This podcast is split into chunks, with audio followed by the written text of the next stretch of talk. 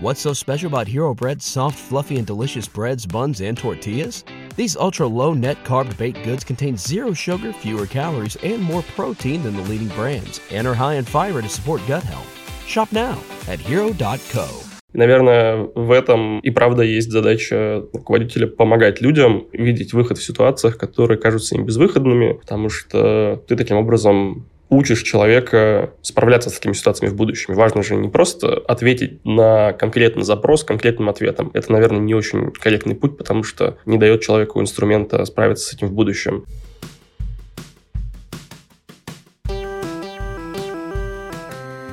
Привет, меня зовут Кристина Вазовский, и это «Провал» — подкаст о ситуациях, в которых что-то пошло не так. И сегодня у меня в гостях Марк Тен, генеральный директор Sports.ru. Поехали!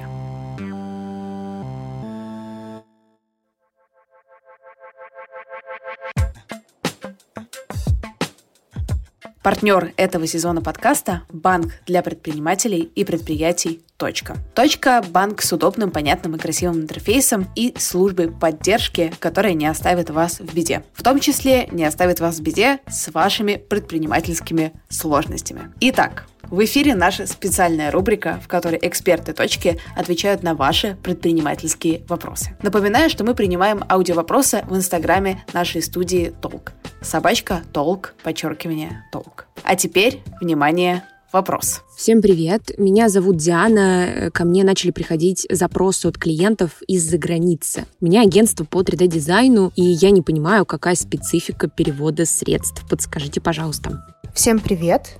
Меня зовут Марина. В точке я занимаюсь обучением сотрудников. Если вы планируете принимать оплату от юридических лиц в иностранной валюте, то вам потребуется валютный счет. К счету вы сможете выпустить валютную карту, и если вы индивидуальный предприниматель, то есть возможность тратить средства прямо с валютной карты. Также индивидуальные предприниматели могут переводить деньги с валютной карты на свою дебетовую карту. Если же вы ООО, то деньги с валютной карты сможете тратить только на нужды компании. Например, с помощью карты вы можете потратить деньги на командировку, на покупку нужного софта или других материалов. Либо есть вариант конвертировать полученную валюту в рубли. Важно помнить, что снимать иностранную валюту со счета ООО нельзя, это запрещено. Если же вы принимаете оплату от физических лиц, то необходимо решить вопрос со способом оплаты. Можем посоветовать вам интернет-эквайринг э, для принятия оплаты от физических лиц. Также по закону к интернет-эквайрингу вам понадобится онлайн-касса. Важно помнить,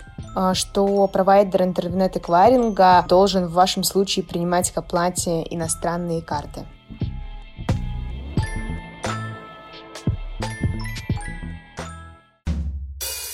Марк, привет. Привет когда готовилась к интервью, я обратила внимание вот на что, что на самом деле тебя так все тоже очень любят и понятно за что. Ты очень-очень классно в интервью классные штуки рассказываешь, но о каких-то сложных вещах гораздо меньше, чем о несложных. Хочу разобраться, почему. Я думаю, что ответов несколько. Во-первых, мне все-таки действительно часто везет, и в целом, мне кажется, многие штуки мне даются легко, визуально легко. Мне сложно сказать, что какие-то значимые вещи, которые мне очень хотелось бы сделать, как-то мне система системно не удаются. Почти все, что задумывается, так или иначе с течением времени складывается. Другой вопрос, что на выходе это может давать, наверное, не то ощущение, которое я себе представлял, которое я буду иметь в этот момент. Но в целом на уровне просто бытовой фактуры, все в жизни получается хорошо. И это меня даже немножечко пугает. Поэтому там, в некоторой степени тоже готовясь к встрече с тобой, подумал, что, наверное, главный провал где-то впереди. От этой мысли стало ужасно некомфортно. Есть другая часть, связанная с тем, что в контексте работы говорить о каких-то совсем сложных вещах, которые происходят прямо сейчас, ну, просто нельзя, потому что есть какие-то задачи бизнеса, и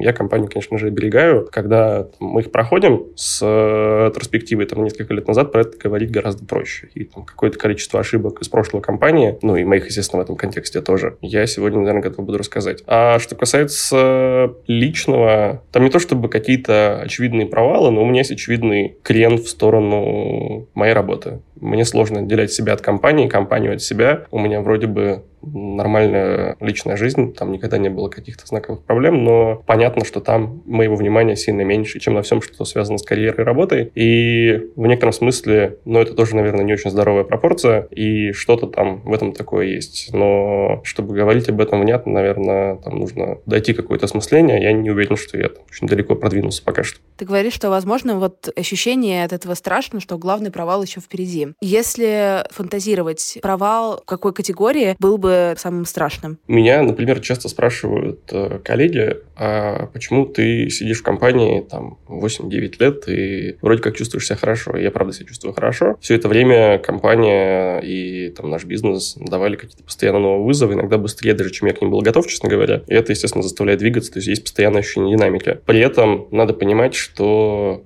я не профессиональный генеральный директор или там не профессиональный кто-то еще. Я профессиональный генеральный директор sports.ru. Насколько эта компетенция переносима в другие бизнесы, я понятия не имею, потому что я в них не работал в последние десятилетия. У меня, честно говоря, нет планов, во-первых, уходить, во-вторых, если уходить, то где-то работать еще по найму. Но если представить, что там, в рамках каких-то обстоятельств я вынужден сделать переход куда-то еще, и это, очевидно, какая-то заметная позиция, о которой многим станет известно, я, конечно же, задумываюсь о том, что вот, ну, вышел я в компанию, которая занимается, я не знаю, что, интернет-рекламой, рекламой, райтехом и логистикой, например, и что-то там делаю. Это же очень заметно, а вдруг я там обосрусь?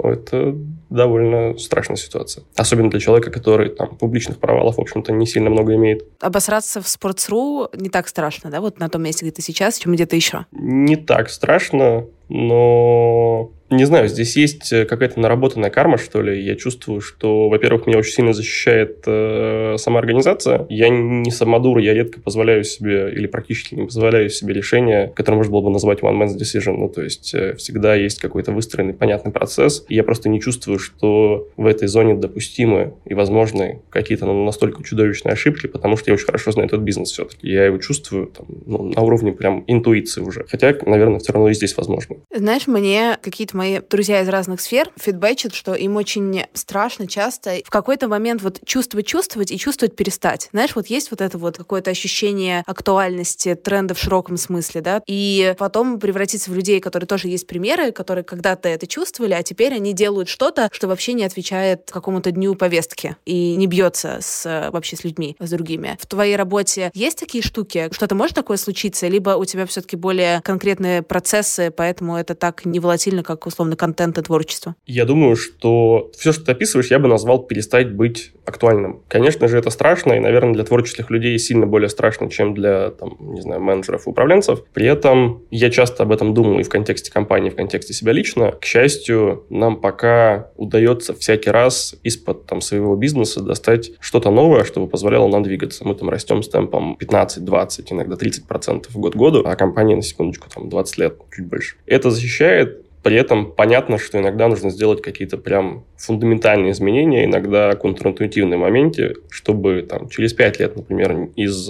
нового медиа, как принято сейчас говорить, не превратиться в старое нафталиновое медиа, которое мы хейтим там на конференциях или в модных подкастах. Да, это страшно, я об этом думаю. Ты во всех своих интервью говоришь, ну, да, что первый фокус на работе, очень много часов на работе и так далее. Мне кажется, что это totally fine. Мне кажется, может быть вообще абсолютно окей в разных форматах. Как ты с женой познакомился? Ты знаешь, во-первых, на работе это вообще прикольная история. Когда-то, наверное, году в шестнадцатом на летней, видимо, Олимпиаде телеканалу «Дождь», диджитальным директором которого тогда была моя жена, потребовались данные статистические о медальном зачете, может быть, о каких-то расписаниях. Ну, в общем, какая-то дженерик информация, которую общетематические медиа могут попросить у такого медиа, как sports.ru. И в тот момент Юра Дудь, наш главный редактор того времени, кажется, вел какую-то передачу на дожде, соответственно, с ними дружил, общался. И они обратились к нему, а он, в общем-то, передал запрос ко мне, потому что это более для меня тогда была моя зона. Мы так просто познакомились в переписке по работе, а потом какое-то количество там других рабочих встреч было. Я помогал что-то делать с командами технологическими и продуктами продуктом в другом месте, где она работала. Мы не то чтобы были какими-то супер друзьями, но классно общались, иногда проводили время вместе. А потом так получилось, что другой наш не менее звездный друг Миша Зыгорь предложил поехать вместе на кинотавр в Сочи, где довольно быстро от нас отклеился, потому что Миша все-таки звезда, и ему нужно довольно много торговать лицом, в хорошем смысле. Но мы как-то там сами себя развлекали, и вот развлекались до свадьбы.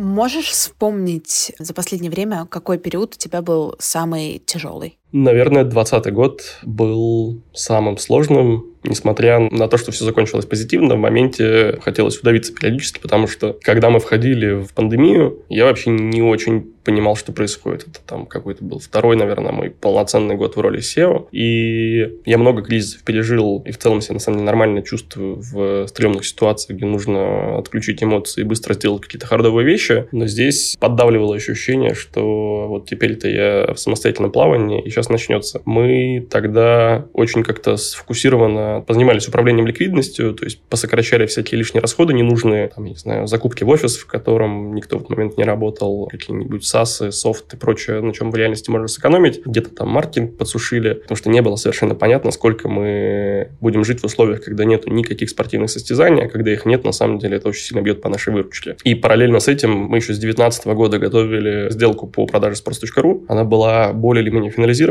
и, естественно, там ковид ее остановил, а мы к этому времени там шли уже, наверное, год почти. Это очень сильно бьет и по ощущению ответственности перед людьми, по страхам, что можно не справиться. Вообще, в принципе, неизвестность не очень понятная среда. Если бы было понятно, что будет однозначно плохо и предстоит прожить без выручки, там, например, 15 месяцев, я бы себя чувствовал гораздо спокойнее. Параллельно с этим мы с Леной решили пожениться. К счастью, это, наверное, тот кейс, где я пандемии ужасно радовался, потому что формальная часть э, свадьбы и само мероприятие меня ужасно раздражала. Я в целом не понимаю, как можно платить большие деньги за что-то, что деньги не зарабатывает.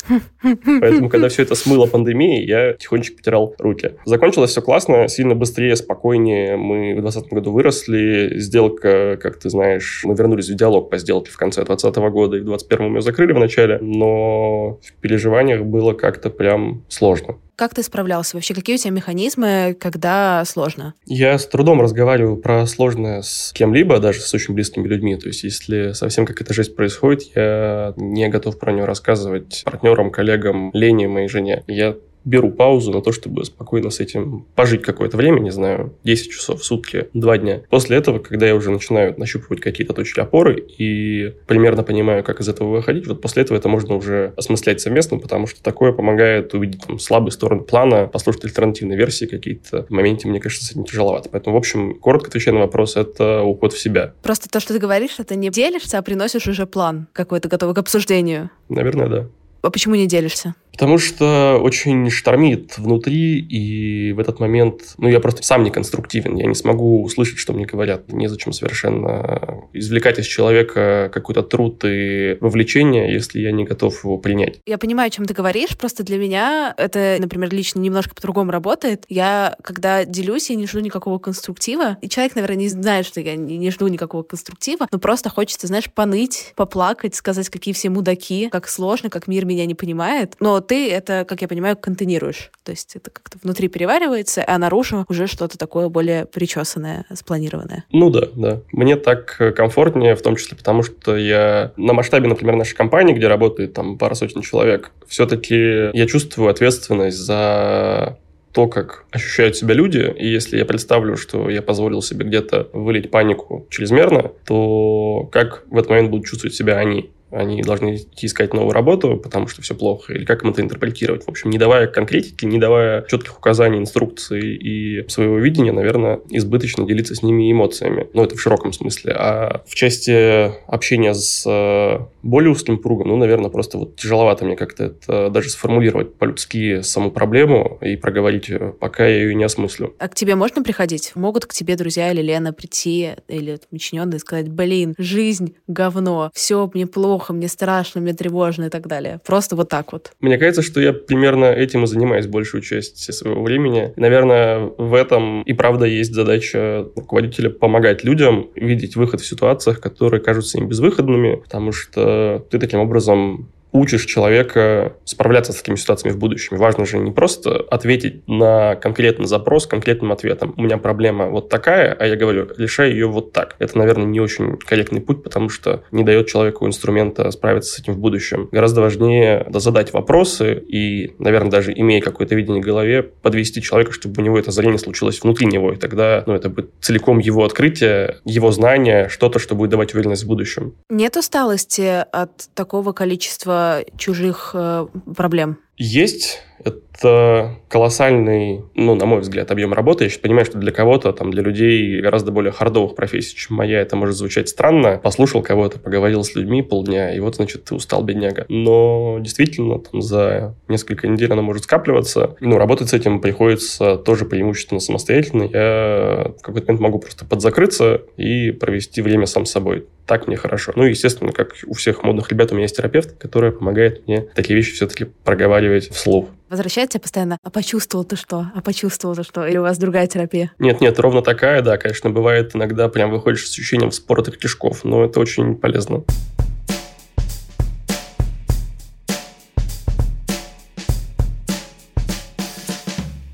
Из того, что ты говоришь, у меня в каком-то моем опыте, когда я очень много работаю, много именно контейнирую и не куда-то это не сливаю, то я заметила, что у меня начинаются не очень прикольные приколы. Например, это может у меня выстреливать какие-то приступы тревоги, даже панические атаки. Ты встречался когда-нибудь с паническими атаками в жизни? Я с ними не то чтобы встречался, я, мне кажется, был женат на них некоторое время. Я в терапии года три, наверное, может быть, чуть меньше. Не думаю, что обратился бы к ней, если бы не какая-то уже прям совсем проблемная фаза вот такой тревожности. Да я сейчас иногда могу, вот это до смешного доходит, я могу лежать ночью, вспомнить, что я вчера отправлял ведомость, это абсолютно реальный кейс, и я не помню, как будто бы у меня флешбэк, что я не ту цифру поставил. А завтра утром платежный день, и человеку заплатят не ту сумму. И как он себя будет чувствовать от того, что ему не заплатили? Надо пойти проверить. Я вот могу час лежать, страдать, потом пойти встать проверить. Это, наверное, простой кейс. Сложный кейс, когда я могу прочитать вечером какой-нибудь монументальный труд очередного медиаблогера американского про макротренды, что меняется в экономике внимания, начать его осмыслять и подумать, боже ж мой,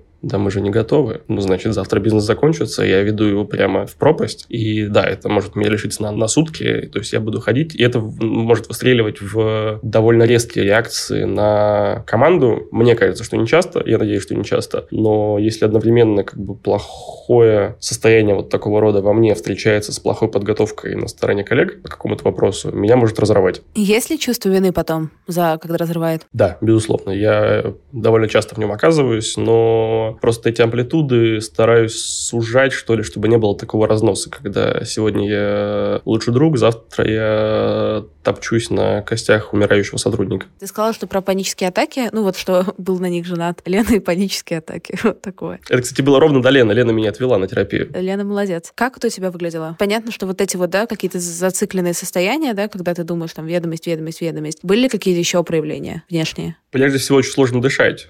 Я никогда не испытывал панических атак, как многие их описывают, как ощущение приближающейся смерти. Это совсем какая-то жесть. Но вот в этом зацикленном состоянии я могу в каком-нибудь повторяющемся движении, типа переступ с ноги на ногу, не иметь возможности продышаться по-человечески, а прям вот чувствовать себя плохо, потому что я, я задыхаюсь. И я тогда еще курил. Почему-то, я правда не знаю, как это действует, но мне казалось, что если покурить, то сейчас отпустят. И так могла уехать пачка сигарет, например, там за несколько часов. Но, наверное, на там, состояние того тоже сказывалось в тот момент. Блин, довольно жутко звучит. У меня тоже это было, и это просто так все неприятно, потому что меня накрывало в каких-то абсолютно рандомных ситуациях. В этом было самое жесть, что не то, что, знаешь, там кто-то мне что-то на встрече сказал, или клиент какой-то, или накричали на меня в автобусе, а просто знаешь, сижу там где-то на скамеечке, на птичек смотрю, условно, книжечку листаю. То есть что-то вообще делаю максимально, что я вот люблю делать. И у меня это как-то рандомно, из-за этого вообще мозг ломался. Что нельзя себя никак защитить, как будто бы. Согласись, это ведь роскошный инструмент эволюции. Оно ведь для того и нужно, чтобы что-то обращало на себя внимание и требовало наведения порядка. Опять же, в моей структуре приоритетов, когда очень много фокуса смещено на профессиональное, легко забивать на себя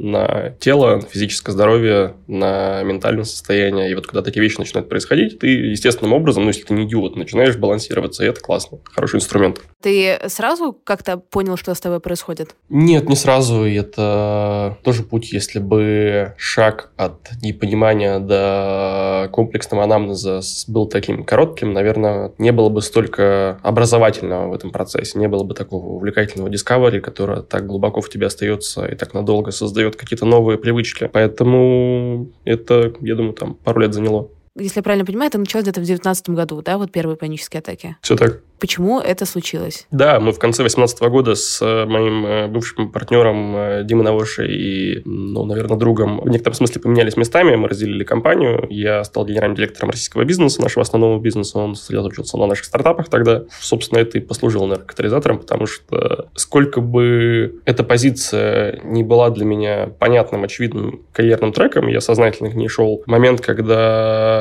мы переключили шлангли, стало тяжеловато. Ну, к этому тоже нужно привыкнуть. До любой роли нужно дорасти. И не только в hard skills. Что было самым таким тяжелым? Или там ряд тяжелых вещей? Ну вот, наверное, этот стык, что первый год, пока я наверное, можно так сказать, перестраивал компанию под себя, все-таки очень сильно меняется принцип управления, какие-то подходы, и сама компания за это время выросла в два раза по всем параметрам. Очевидно, что там требовались какие-то другие подходы к менеджменту, и всякое изменение когда ты меняешь статус-кво, вызывает ну, где-то сопротивление, где-то просто вопросы, требующие ответов и помощи, погружения какого-то, вовлечения личного. Очень непонятно в моменте, я могу опираться на свое видение, я действительно делал то, что нужно, или не нужно ничего ломать, все должно оставаться как прежним. Я не то, чтобы там как-то радикально прям взял все перекроил, старался последовательным быть, но действительно в моменте ты не понимаешь, особенно когда встречаешь э, сопротивление процессов, команды, любого любой организации есть некоторая ригидность, инерция, а вдруг я сейчас наворачу дел, чешу компанию против шерсти, и потом станет хуже. Это вызывает и страхи, и просто лишнюю неуверенность, какую-то нестабильность. Сложнее найти точку опоры, к которой ты возвращаешься, нет, я все делаю правильно.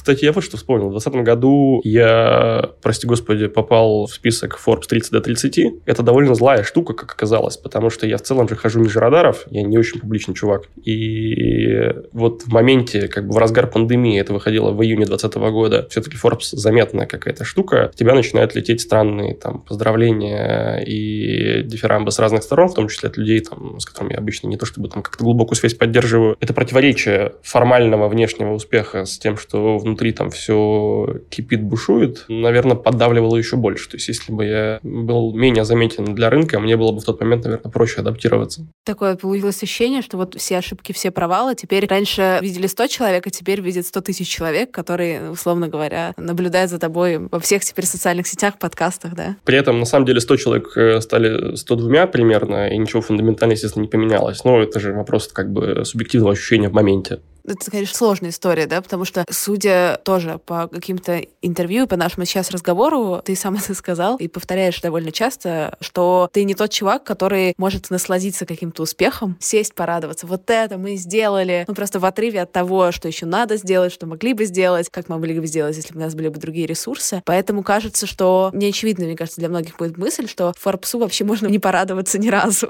Это правда, это правда. От поздравлений тоже может быть горько. Ты, с одной стороны, так очень классно раскладываешь, другой стороны, звучит как довольно непростые несколько лет. Они непростые, и простыми, наверное, быть не должны. Я все это воспринимаю как естественный путь развития своей карьеры. Более того, если бы этого бы не было, и я в эмоциональном смысле на тех же настройках, что до этого существовал, я бы почувствовал, что, опа, кажется, пора уходить, потому что что-то стало слишком пыльным, слишком типичным, слишком привычным. Поэтому это нормально, и это же естественный путь развития для любого человека. Ты сначала в значительной степени осваиваешь hard skill, и конкурируешь именно им. Ты дизайнер, ты продукт-менеджер, ты аналитик, ты разработчик, кто угодно еще, и долгое время, там, 1, 2, 3, 5 лет, твоя оценка строится исключительно из того, какой результат ты в состоянии давать в рамках конкретной профессии. Чем дальше, тем больше эта динамика меняется, и, кстати, часто ставят в тупик ребят, которые вот похожий путь преодолевают, они чувствуют замедление динамики в hard skills, потому что накопление первичного какого-то технического опыта не может быть бесконечным. Им кажется в этот момент,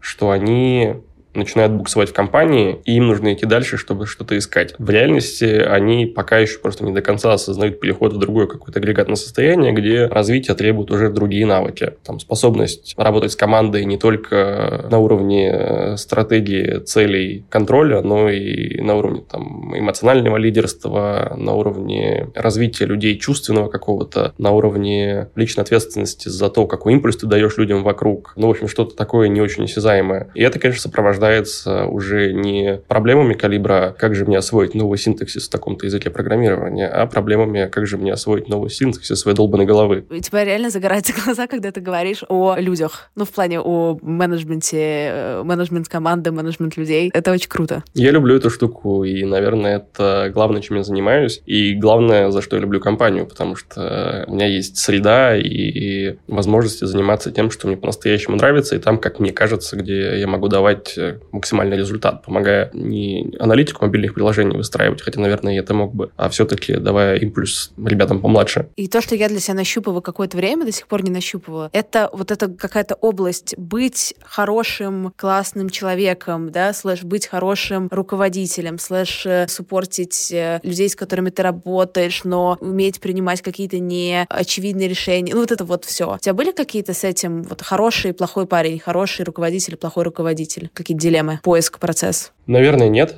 Я сейчас с тобой таким мягким, вкрадчивым голосом разговариваю, рассуждаю на какие-то сложные, красивые темы. При этом у меня непростой темперамент. Если мне что-то не нравится, у меня есть некоторая внутренняя жесткость, которая лишает меня эмпатии в момент, когда я понимаю, что, например, вот этот человек вредит организации. Ну, такое случается. Кто-то не успевает развиваться, так как организации не реагируют на импульсы. Кто-то откровенно не попадает в культуру, потому что мы ошиблись на уровне оценки человека на входа в компанию. В этот момент я совершенно с э, самурайским спокойствием действием иду к человеку и сообщаю ему, что, к сожалению, нам дальше не по пути. У этого могут быть разные формы. Естественно, это не, отменяет благодарности людям, это не отменяет того, что расставаться нужно по-людски. Но я себя чувствую санитаром леса. Это такой как бы, мой личный джихад. Я делаю добро, и в этом смысле никакая форма агрессии, ну, именно виду формальной агрессии, не является наказуемой. С другой стороны, я убежден, что быть хорошим парнем – это классная бизнес-модель. Мне кажется, я там даже где-то это уже озвучивал. Краткосрочные эффекты какие-то, которые позволяют тебе что-то маленькое выиграть, скроить за счет кого-то, на самом деле часто оказывают негативный эффект долгосрочно. Мне никогда не бывает жалко, что я очень много времени какого-то личного вовлечения человеку отдал, а он потом пришел и сказал, ты знаешь, компания банкинг делает, финансовую экосистему, X3 я поехал. Потому что, ну, во-первых, классно, я рад, что я помог человеку. Как бы, если для него это является целью, то супер, что у него это получилось, и, наверное, я к этому приложил какое-то свое усилие. Во-вторых, если там все получится, я знаю, что этот человек будет, наверное, благодарен. По крайней мере, все здоровые люди как-то, наверное, оценивают там, кто помогал им по жизни. Поэтому я с радостью регулярно включаюсь в подбор и определение ролей в компании каких-нибудь своих друзей или приятных мне людей, хороших знакомых, не испытывая при этом никакого ожидания материального или нематериального вознаграждения. Мне просто приятно этим заниматься. Я поэтому в какой-то момент занимался школой продукт-менеджеров, которую мы делали там в 17-18 годах, потому что большое количество классных людей, в выбор которых я положил каких-то сотни часов чистого времени, позволяет вот сейчас уже по прошествии нескольких лет видеть, как они разъехались по всему русскому интернету, делают какие-то заметные штуки. Это доставляет большое количество удовольствия. Это ни в коем случае не значит, что я как-то на себя аллоцирую их успехи. Мы просто изначально выбирали людей, которые к этому способны, а потом, ну, наверное, что-то подсказали про там, свои принципы работы. Возможно, им это помогло, возможно, и нет. Но это все равно очень классно. То есть у тебя нет вот этого чувства, или, может быть, было раньше, не то чтобы предательство, предательство очень сильно, ну, из серии «Как же так? Нормально же, мы же как компания, ну что ты, куда ты?» Да, конечно, есть. Первый час я могу ходить просто по офису по кругу и про себя ругаться матом, думаю, ну что же ты за скотина такая? Это быстро отпускает, потому что вот этих ситуаций уже были десятки, наверное, если не сотни. Нет, десятки. Что ж, какие сотни-то? Заговорился.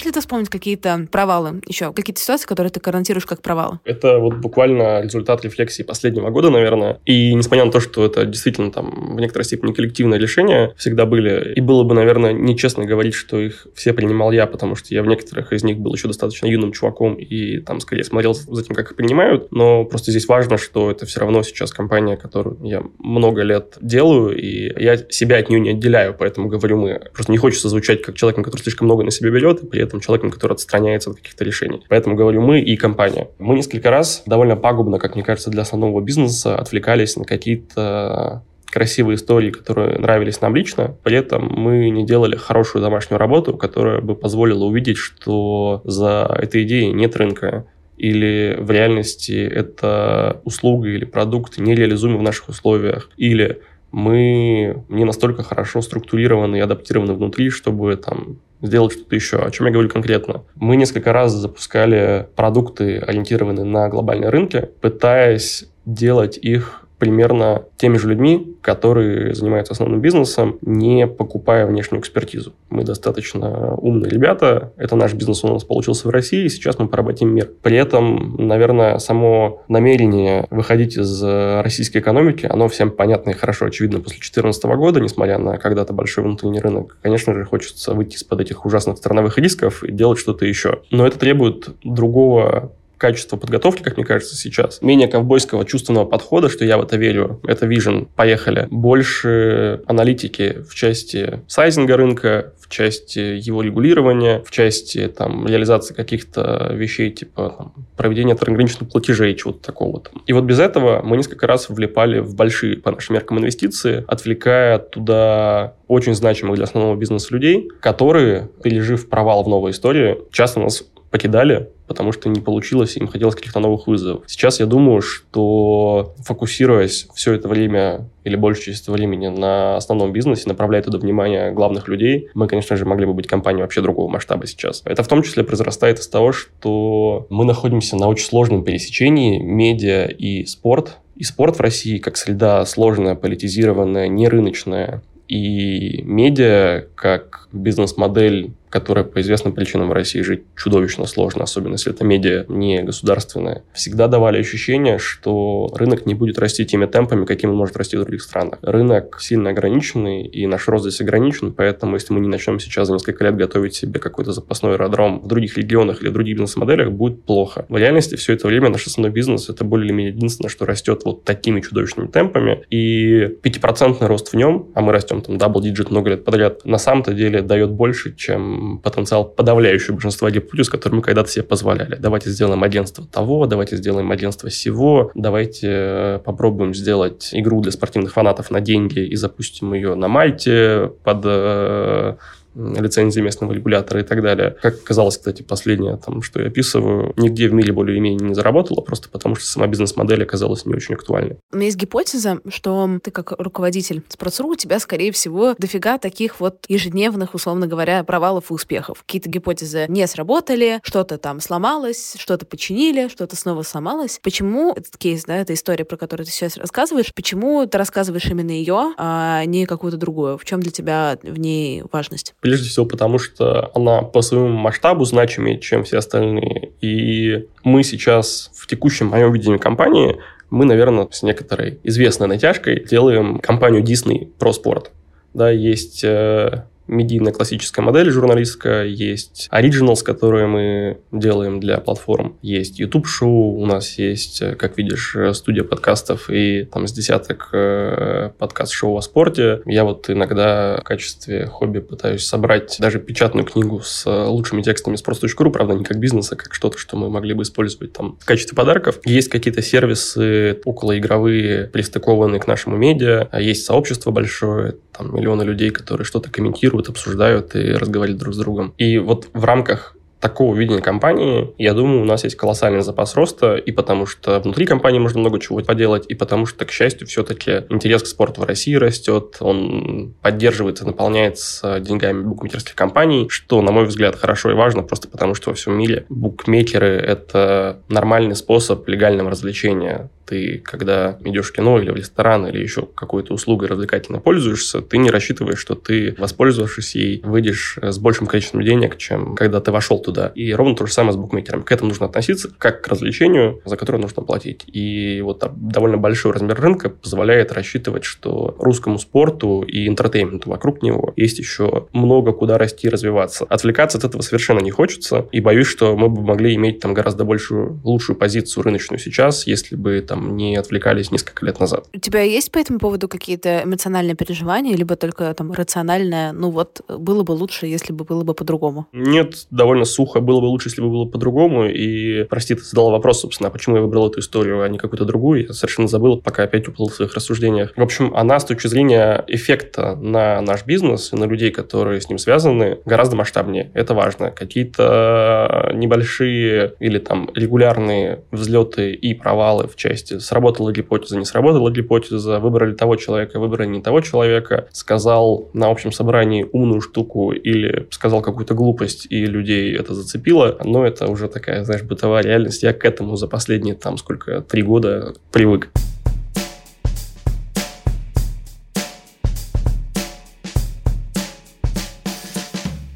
Есть ли какая-то маленькая, возможно, вообще фигня, которую там можно как-то проконнотировать как провал, которую вот ты помнишь, вот именно на эмоциональном, не на рациональном уровне, ты, может, ничего не изменило, но вот до сих пор помнишь, как что-то вот сказал на этом самом совещании или еще что-то? Да, вагон, космическое количество вещей. Одна из историй, которые мне до сих пор припоминают, у меня было какое-то выступление году, наверное, в 15 может быть, 16 Я, в общем-то, достаточно джуниор человеком в смысле ответственность за эффект сказанного был. Мой пич был абсолютно сознательно назван «Журналисты не нужны». Это была как бы провокация на уровне заголовка, и значила она совершенно не то, что журналисты не нужны вообще, а то, что классическое такое анахроничное представление о том, что журналист – это человек, который сдал текст и испарился, оно заканчивается. Это просто отражение изменений каких-то бизнес-процессов в больших медиа, и нужно отвечать еще и там за упаковку, за дистрибуцию, за много-много других вещей, за цифры в том числе. Но та лекция, каким-то образом ее кто-то достаточно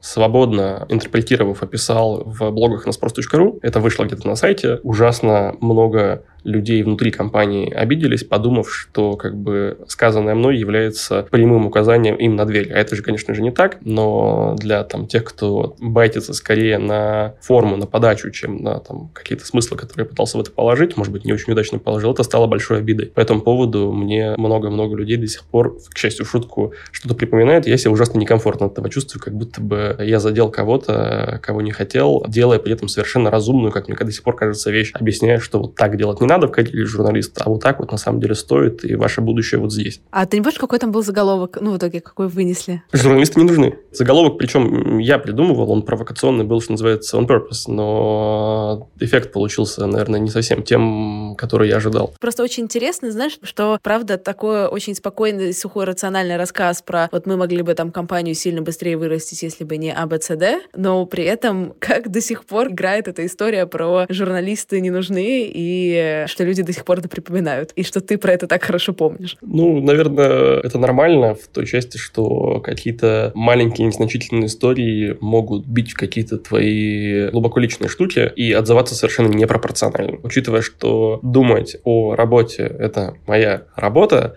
я посвящаю этому 90% времени. И, конечно же, просто результат рефлексии как продукт гораздо более зрелый и осмысленный с всех сторон. А заглядывать во всякие трещинки внутри себя, где там какая-то травма лежит, это гораздо менее прикольная работа, ну, безусловно, важная. И поэтому может иногда где-то оставаться еще темный угол, в котором что-то отзывается вот так вот странно.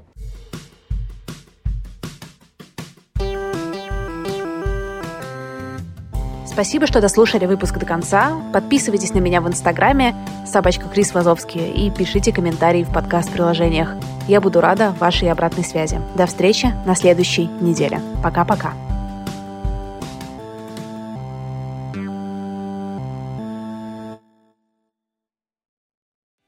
So special about Hero Bread's soft, fluffy, and delicious breads, buns, and tortillas? These ultra low net carb baked goods contain zero sugar, fewer calories, and more protein than the leading brands, and are high in fiber to support gut health.